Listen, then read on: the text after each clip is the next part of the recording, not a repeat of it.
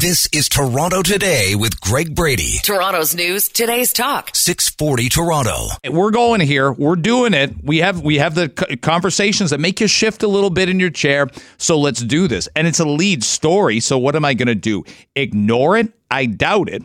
Last night at uh, at the York Region Catholic District School Board meeting, I got that all right um, things got uh, out of hand. They got out of hand. So here's my question for you before I lay out why it got out of hand, why you got parents yelling and students crying and school board members wishing they could vanish into thin air. Here's the question Should Catholic schools in the GTA raise a pride flag in June? I want to keep it simple, but I also, I'm sure you'll give me the why, what, when, all those journalism questions you're supposed to remember in journalism school. I clearly didn't remember all of them. Why, how, when. Should Catholic schools in the GTA raise a pride flag in June next to the flag of our country, Canada? I want to know what you think. I'd love to hear from Catholic parents. You choose to send your kids to that school you pay for that school as well, though there is funding from uh, the board and we can, or the, rather the province, and we could certainly get into that on another day. I'm not sure why we're still doing that. But anyway, I'd love to hear from a parent.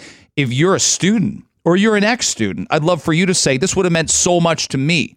You can weigh in there as well. These are the conversations that people have.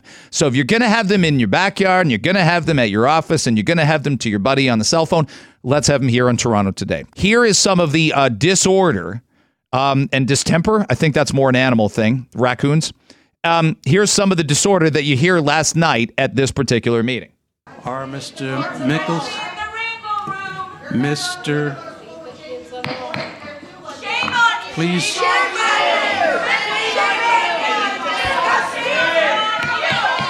Please, we have.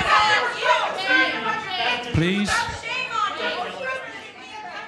Is anything more prominent than people yelling shame on you? I feel like nobody did this except for extreme. Now everything, shame on you for this. Shame on you for charging uh, this much for chicken in, in the frozen food section of Sobeys. No, no, not picking on Sobeys. But I want to know where this ends and where this begins. Like, there's no question in my mind there's no question in my mind, boards are under huge pressure here. You're like, I'm telling you, I saw the faces of these school board members last night. They wanted to vanish into thin air. Can we make the case? No pun intended. I'm, by the way, I was baptized Catholic, but it didn't. It didn't take. It was like an operation that went badly or something. And neither of my sisters were baptized. But uh, I know the Catholic Church, and I know enough about it. Um, you, this is a case. You're damned if you do, damned if you don't. Damned if you don't. I'm going to make that argument, that's for sure. Lots of calls. What a surprise. Uh, Jason, thanks for the phone call. You lead us off. Should Catholic schools raise the pride flag? absolutely not. I, I don't understand why they can't leave that out of the school system and why they're trying to tell kids what this flag represents. Why can't that be figured out after they're by themselves? You mean away from uh, uh, off time on school hours? Do you make the distinction between public schools doing it and Catholic schools doing it? The public school system shouldn't do it as well. Should any flag be raised except the Canadian flag? What what are we, at, on Parliament Hill right now? There's a, a survivors flag that's an orange flag for survivors of residential schools. What should happen there? That that that's okay. I I would I would why think. why is that okay?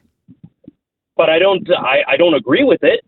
I now I'm not I, I'm not against the the pride flag. I'm not against what the I'm not against these the, like people that are gay or homosexual or whatever.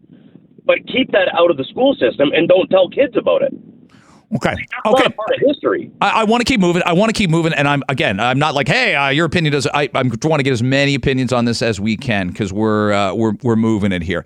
Raise the flag or not raise the flag or not? I'm curious. Sue, you're a Toronto Catholic District School Board teacher. First of all, thanks for teaching. I love teachers. And thanks for coming Thank on you. and thanks for listening.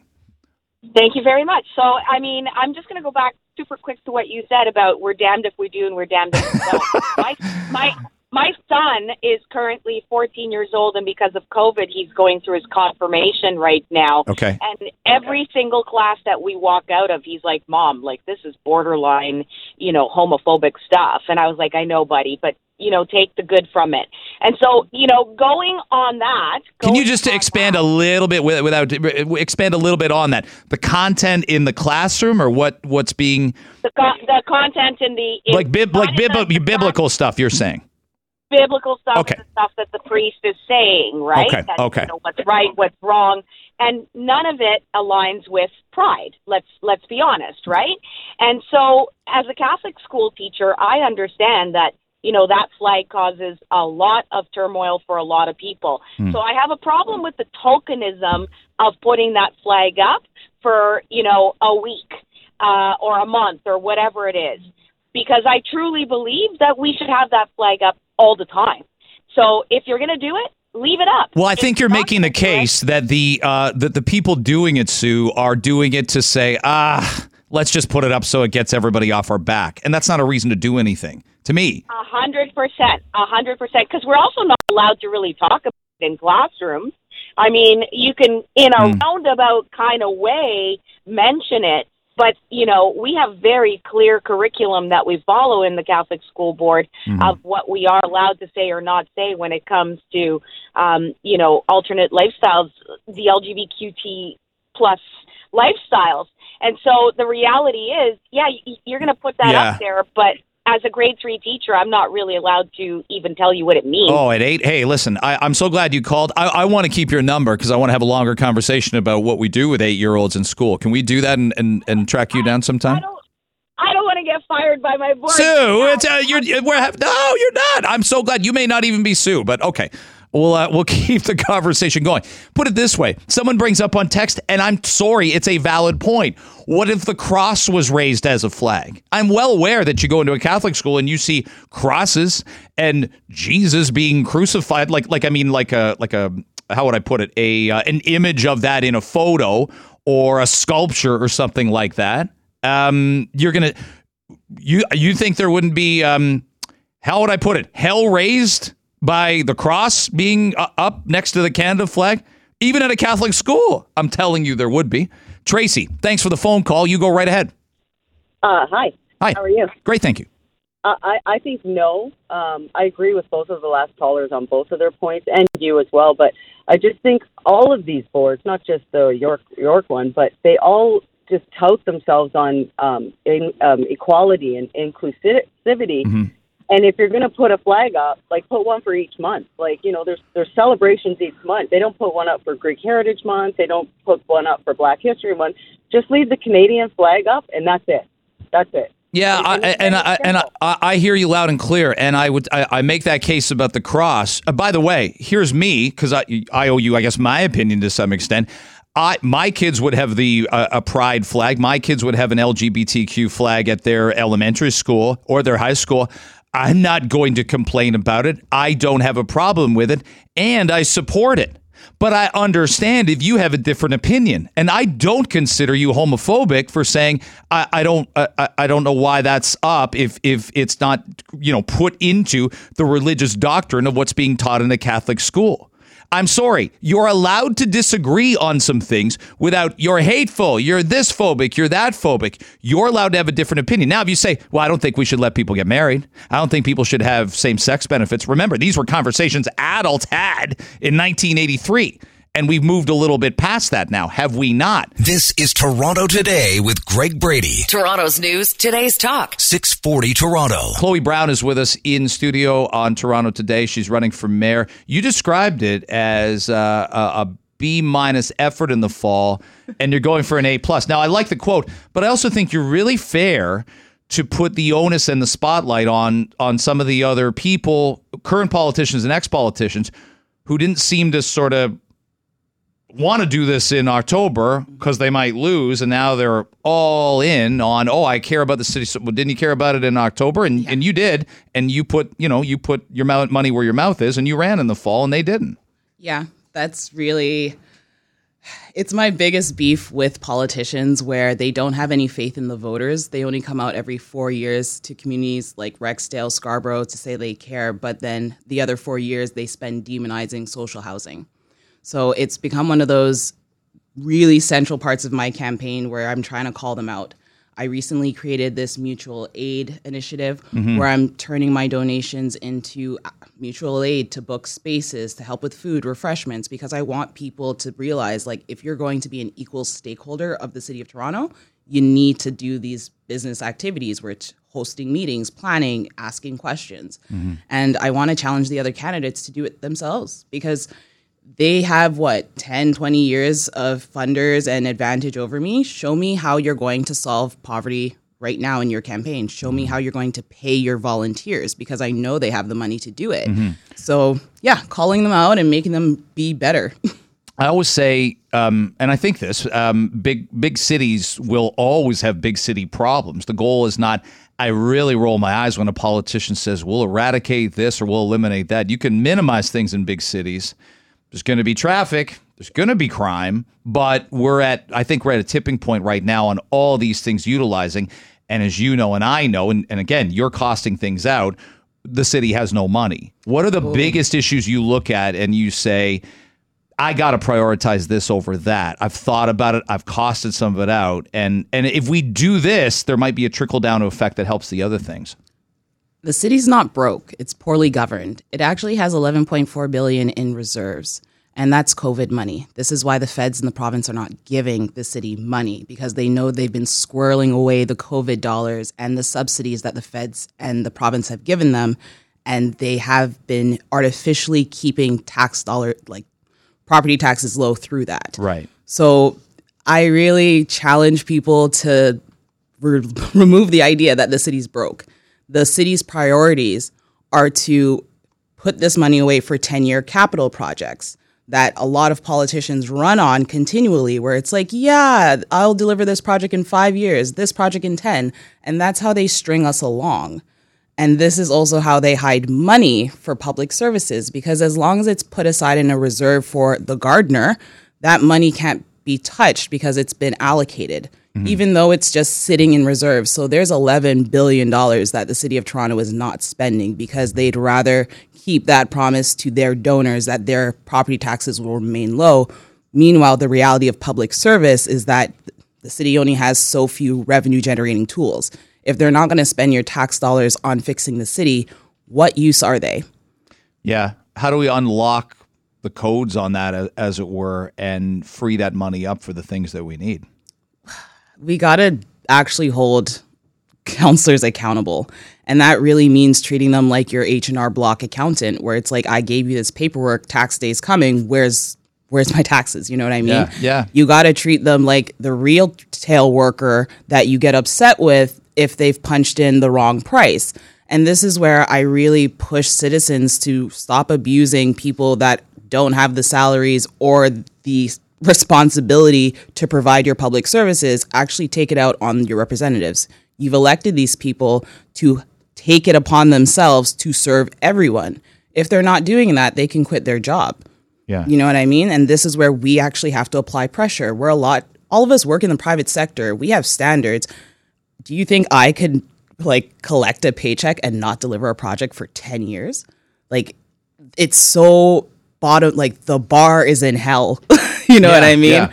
And it's really frustrating to me because there are so many young people that I work with at the university that are living in shelters. They're experiencing food insecurity. How dare you tell them that they're the future and you refuse to help them today? Yeah.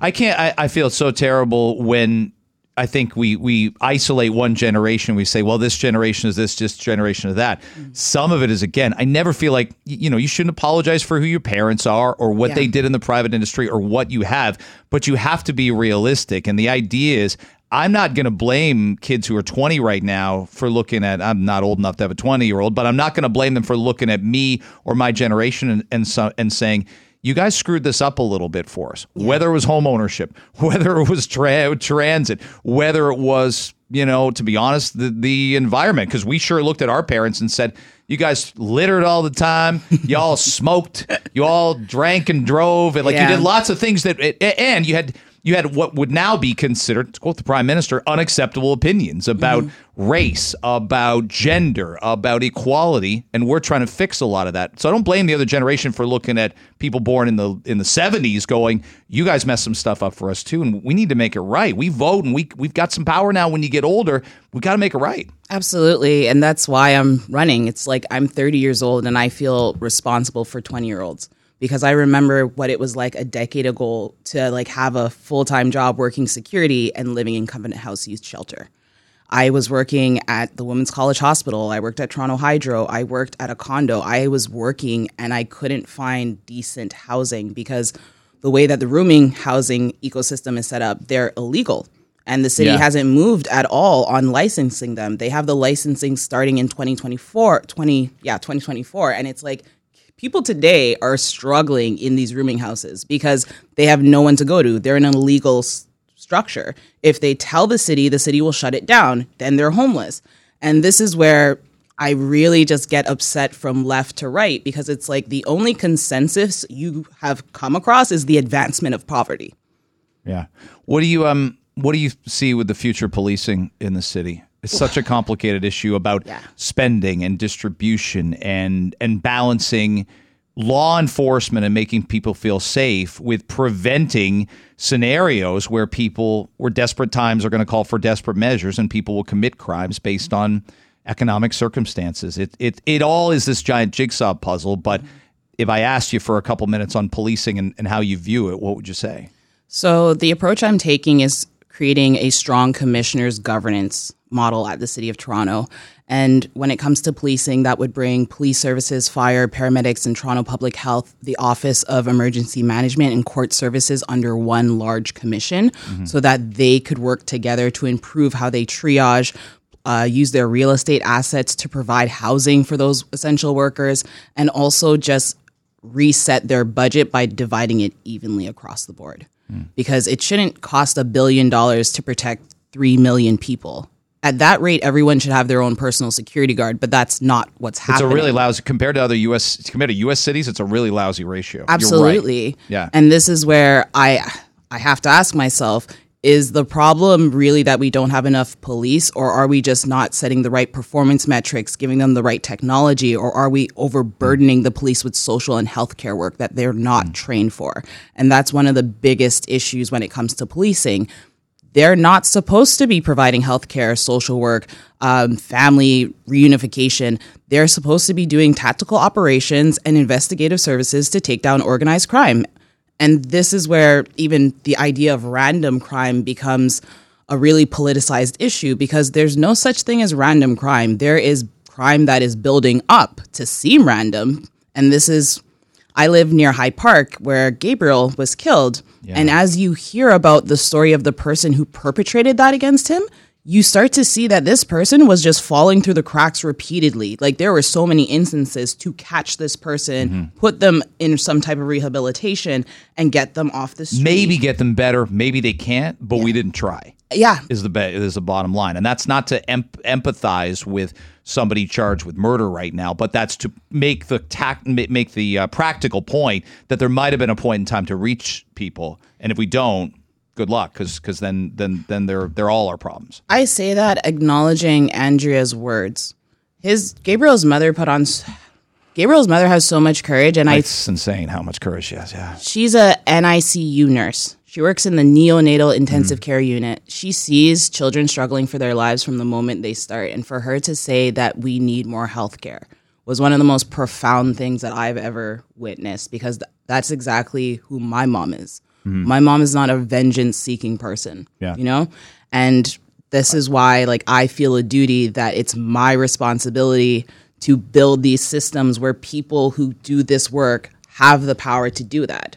And the mayor's office was where you start because honestly, the last decade, the, sorry, the No, mayor- no, no. Yeah, yeah. We're tight, we're- but go, I want you to finish. I didn't want to cut you off there because it's important what you're saying. Yeah. Uh, the mayor has been a leader in ceremony. We need a coach. We need a product developer. We need a project manager because the truth is, hmm. the mayor cannot micromanage the entire city.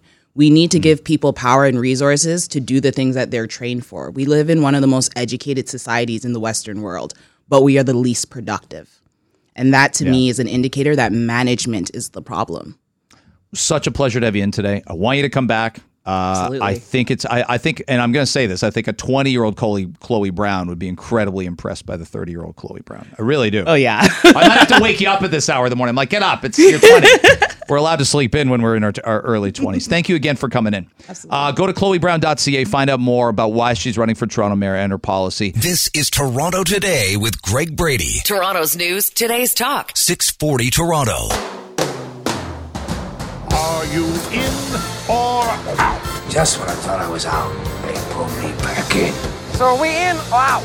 You're out. You are over and out. No, no, no, no, no. You insulted him a little bit. I'm okay with it, but now you're making me feel weird about it. God, it's a lot of fun. Right. Um, should a police officer have at least uh, two years of college or university? It's just that simple. Are you in on they should go to college for two years, as is the system right now? Um, come out with a degree or diploma, or no, go right from high school to police college. Sheba, in or out on that? I'm in. I just think the more education, the better, especially in in uh, a career path where you're going to make last minute, high pressure decisions that are often life or death.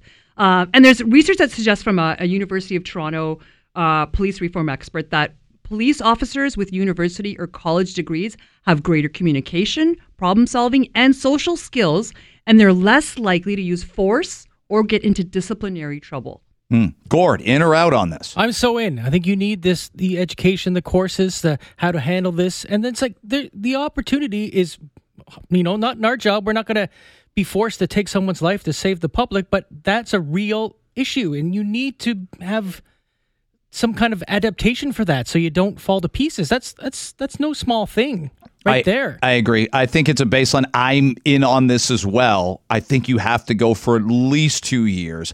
And it's not some concept. I, we made the point earlier that a, a 19 or 20 year old is not does not have the judgment of a 27 or 28 year old. But by the way, if this is about you know weeding people out, I don't look at it that way. I just want this as a baseline.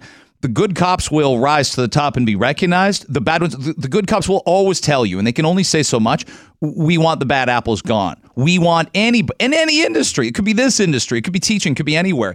You want to be recognized for the good people around you that you work with, and you don't want somebody you know uh, who who would be basically a brand ambassador to being being bad. And so I think good cops want good cops around them constantly. And I think I'd love to hear from police officers via text. We'll take calls a little bit on it after uh, after eight o'clock on this front. Should a police officer have at least two years of college, even if they don't get a degree? Go. This is Toronto Today with Greg Brady. Toronto's news, today's talk. 640 Toronto. You think everyone is running for mayor in the city of Toronto?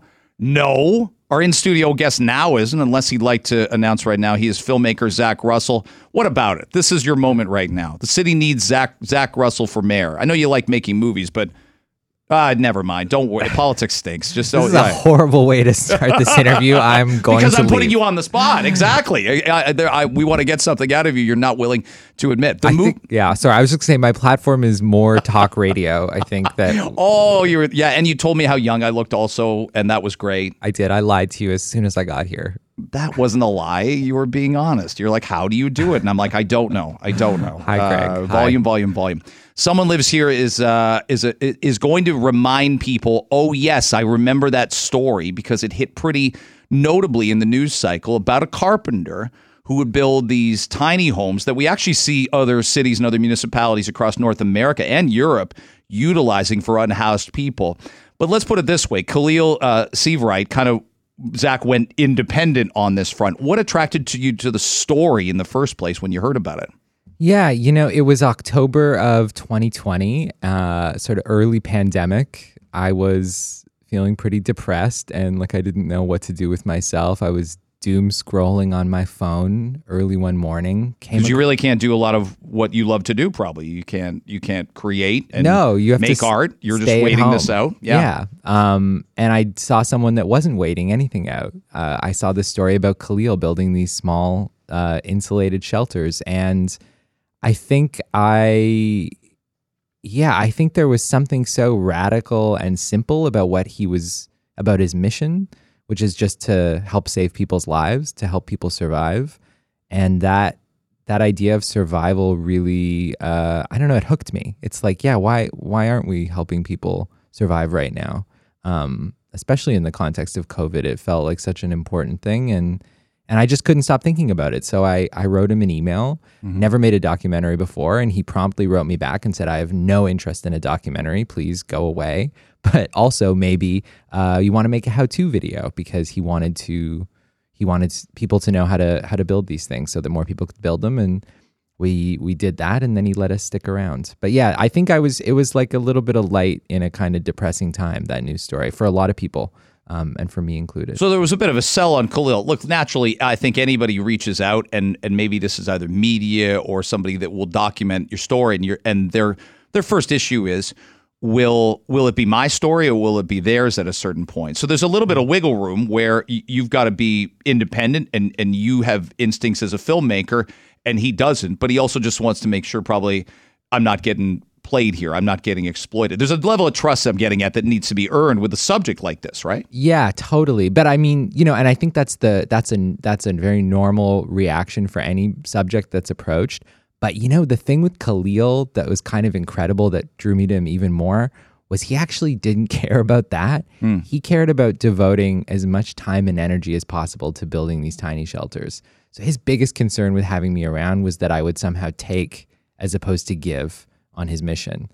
And so this comes back to this thing of like this is this guy who's on a mission. Like how how often do you encounter someone like that in this city that's like doggedly determined even if they're tired, even if there's government opposition to do something and to do something that is helping people survive. So I think once he saw that we weren't going to take and that we were actually going to try to help him in any way we could, he was like, "Okay, you're on this mission with me. Let's go." Zack Russell's joining us in studio in Toronto today on 640 Toronto. The documentary is called Someone Lives Here. Uh, its first screening is coming up in a few days, and we'll talk about that and where people can see it. Yeah, you and I would have grown up with the phrase, you can't fight City Hall, but don't tell that to Khaleel because, like you said, it's not just a story of him doing something independently. He kind of did try to fight City Hall, and there were a lot of people backing him to fight City Hall, saying, why are you stopping him from doing something maybe the city should be doing? Right. And I mean, now here we are, what, a year and a half later, and the city's declared homelessness a state of emergency yesterday. And the ombudsman came out with their report about the encampment clearings a few weeks ago, um, sort of basically saying that the city did not act appropriately and was actually quite cruel and violent. So, yeah, I mean, I think that one of the things that startled me the most about this is that City Hall can be can be not just a little bit wrong, but like egregiously wrong, um, and that yeah, I, you know, I you can't fight City Hall, but when they're when they're I'm not going to say lying, but when they're when they're selectively using facts to harm people, I think you kind of need to. So when you start this, how you mentioned the encampment clearings, how much of a role does does some of the back and forth of that does that feature in the documentary? Does that play into Khaleel's story at all? Given he was probably building life saving shelters for some of the same people that might have been cleared out of Lamport Park months later. Maybe so. Yeah, I mean the yes, the film ends with the clearings, um, and a lot of footage of that from people's phone cameras and whatnot, I bet. a lot of footage of that. We were also there inside the fence at Trinity Bellwoods. We were there at Alexandra Park. We were there for Lamport, um, as were a lot of people. And yeah, I mean the the film ends with uh, tiny shelters being destroyed by city tractors, um, and that uh, that I mean that that kind of was the end of of the story. But now the story continues because we have this ombudsman report and we have the city declaring a state of emergency and and we also have Khaleel still here um, and all of the people who are unhoused still here and still being hassled more of them. More of them Yeah. many more of them still being hassled daily by the city whether or not there are cameras there so yeah Five more minutes left with uh, Zack Russell. Let's get the important stuff out of the way, and that's where people can see someone lives here. Uh, this is about Khaleel Seivwright, who built uh, these life-saving shelters pretty much four or five months after COVID, going into the COVID winter, I should say. So probably eight months. Um, Zack Russell's with us. Where can people see the screening in the next few days? They can uh, they can line up for rush tickets on april 29th this saturday at 5.30 at the Hot Docs cinema. We are sold out for the premiere but then they can come to tiff on Thursday, May 4th at 4:15, or they can rent it online. And uh, yeah, many ways to watch. Watch many, at home. Many ways to watch. So we asked about. You said I got all day to talk about John Tory. You would have had access. Did you get access to John Tory? Did you say I'm a documentary maker? Let's hear your side of the encampment clearance. Let's hear your side of how to deal with the homeless population. What was that like? I did very early on reach out to various city departments. Um, none of them wanted to chat. Uh, or I'm rather, yeah, or rather, they wanted to maybe chat, but they probably didn't, and they mostly just wanted to email back and forth. Um, but what's great about the city, I think, is that they're constantly showing themselves. They're showing themselves in city council meetings. They're showing themselves at press conferences. They're showing themselves on radio with journalists. So the city is a major player in the film um, because I'm featuring a lot of that content. And I think you, you, we, we know what the city does and we know who they are because they are public. Mhm. Um, and so, yeah, so whether or not they wanted to be in the film, they are. Do you see another city, do, like in in looking at the housing crisis, homelessness, and the like? It, I want it to be. I want it to be the election issue that everybody cares about the most. I don't know if we'll get there by June 26th. We're getting a bit of a chance to do a do over, right? With this election, we are, and there's a lot of fascinating people who who want this and want this for a city. Do you see another city in North America and you go, Toronto's not getting it right, but we should be more like they are? You know, ah, I wish I had that uh, imagination, but I think I've been staring at Toronto for about three years. Mhm. And for better or worse, all I can really talk about is Toronto. And I Mhm. and I think that, you know, I think Toronto has is filled with people who don't want to be cruel and who don't want to let people die outside their their house. I think that a lot of people are are actually very humane and and want to help. I mean, that's why thousands of people gave money to Khaleel's project. That's why so many volunteers. He had a GoFundMe for a while, right? He had a So- GoFundMe that raised hundreds of thousands. Um, so people want to help. With there's just this disconnect between between maybe our old self image as progressive and humanitarian and and what we've been doing mostly through policies um, and through through our city government and services. And so yeah, I mean, I'm just really hopeful that some of that energy that was tapped into through things like the Encampment Support Network and Khaleel's project, that some of that can spill over and and maybe change the city a I, little bit. I think I'm so glad you said that, Zack, because I think there's there's no easy answers, but that's because there's no easy questions. What are the questions we want to ask about how to fix a housing crisis and and homelessness? And I think we all like my instantaneous reaction is people shouldn't be living in a tent in a park. But but if I stop there, that almost makes me sound insensitive to their needs because we should have this, that, and the other thing Mhm. to help them. I, I look at safe injection sites and I think, well, uh, uh, in theory, it's keeping people alive in the short term. Over the long term, if that's my son going to a safe injection site every day, and I can't, I don't intervene. I- want to intervene so that he's not at a safe injection site 42 days in a row. It's just an endless cycle. But what are the what are the parameters and where should government get involved and where should uh, exactly all these things that that we have access to? We're a rich city. We're a rich country compared to everywhere else in the world, but we're getting a lot of this wrong. Yeah, I mean, oh, you just said a lot, Greg. Well, you're always me- welcome back. I know you got to blast in a couple of minutes, but you're always welcome. But But I, I- hate to make you late for a competitor. No, I'd no, hate no. for that to happen. But I do want to. I mean, I'll say a couple things. Yeah. I'll, I'll say like, yeah, we're a rich city, and and and I think that that might sometimes that uh, the valuing of capital, the valuing of of money and wealth over human life, um, is kind of biting us in the ass.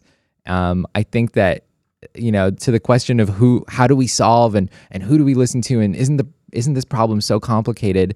Um, it is complicated, but also there are tons of people who have experience, lived experience, um, being homeless, being unhoused, and they've been trying to talk to us for decades. And we really, I think those are the people that I trust. I trust the people with lived experience who've been through our shelter system, who know how hard it is to be unhoused, who know how impossible the government makes it to survive. Um, they have solutions. There are actually lots of solutions out there. And to talk about this so called housing crisis, um, I, I think that one of the biggest problems with housing is that we both want it to be a human right uh, as well as a means of accumulating wealth. And I think that those things are deeply. Um, they conflict sometimes. They conflict. You know, Yeah, Khaleel, they do. Khaleel last night told me that uh, Tridel uh, has quadrupled their their profits in the last six years. So, like, I think we need to get real about um, are we okay with financialized landlords making so much money while people die on our streets? And if we're not able to have these kind of harder conversations about wealth distribution, then I think we're just kind of Well, I think you nailed it. And what's what's the purpose of government if we can't stop if, if we can't stop the grocery giants from getting richer? Well, more people go to food banks, and the oil companies get richer while people struggle with paying taxes on their fuel and Yeah. filling up their car. But the good news is that Is that you're running for mayor? We're coming back around to the no, bi- the- original. The, good news, the good news, Greg, is that you can also just like see someone outside who needs something and do something for them, and Yeah. you don't need the government to help you do that. Yeah, yeah. You, it's it's it's there's no legislation that makes people be kind or empathetic or understanding that that not everybody has the same circumstances. The movie is called Someone Lives Here. Zack Russell is with us. Unfortunately, I have to go. Please come back though, or or get on the phone with us and talk about the movie since we we we're having a, a good time here and a good vibe. And and it's your first documentary. I hope it won't be your last. We'll see. Would you like to document a radio host waking up at 3:45, having no idea where his pants are, can't find his car keys? Like all, all those are really that's a really intriguing plot line right there. Isn't There's it? drama. There's drama there for sure. There's the drama and loud voices also. Thanks very much for coming in. I know you got a blast. Uh, Zack Russell, I did not kick him out of the studio. I do want to make headlines and kick somebody out of the studio someday, but it is not Zack Russell. The film's called Someone Lives Here, and yeah, you can see it at Hot Docs. It'll start streaming on April 5th.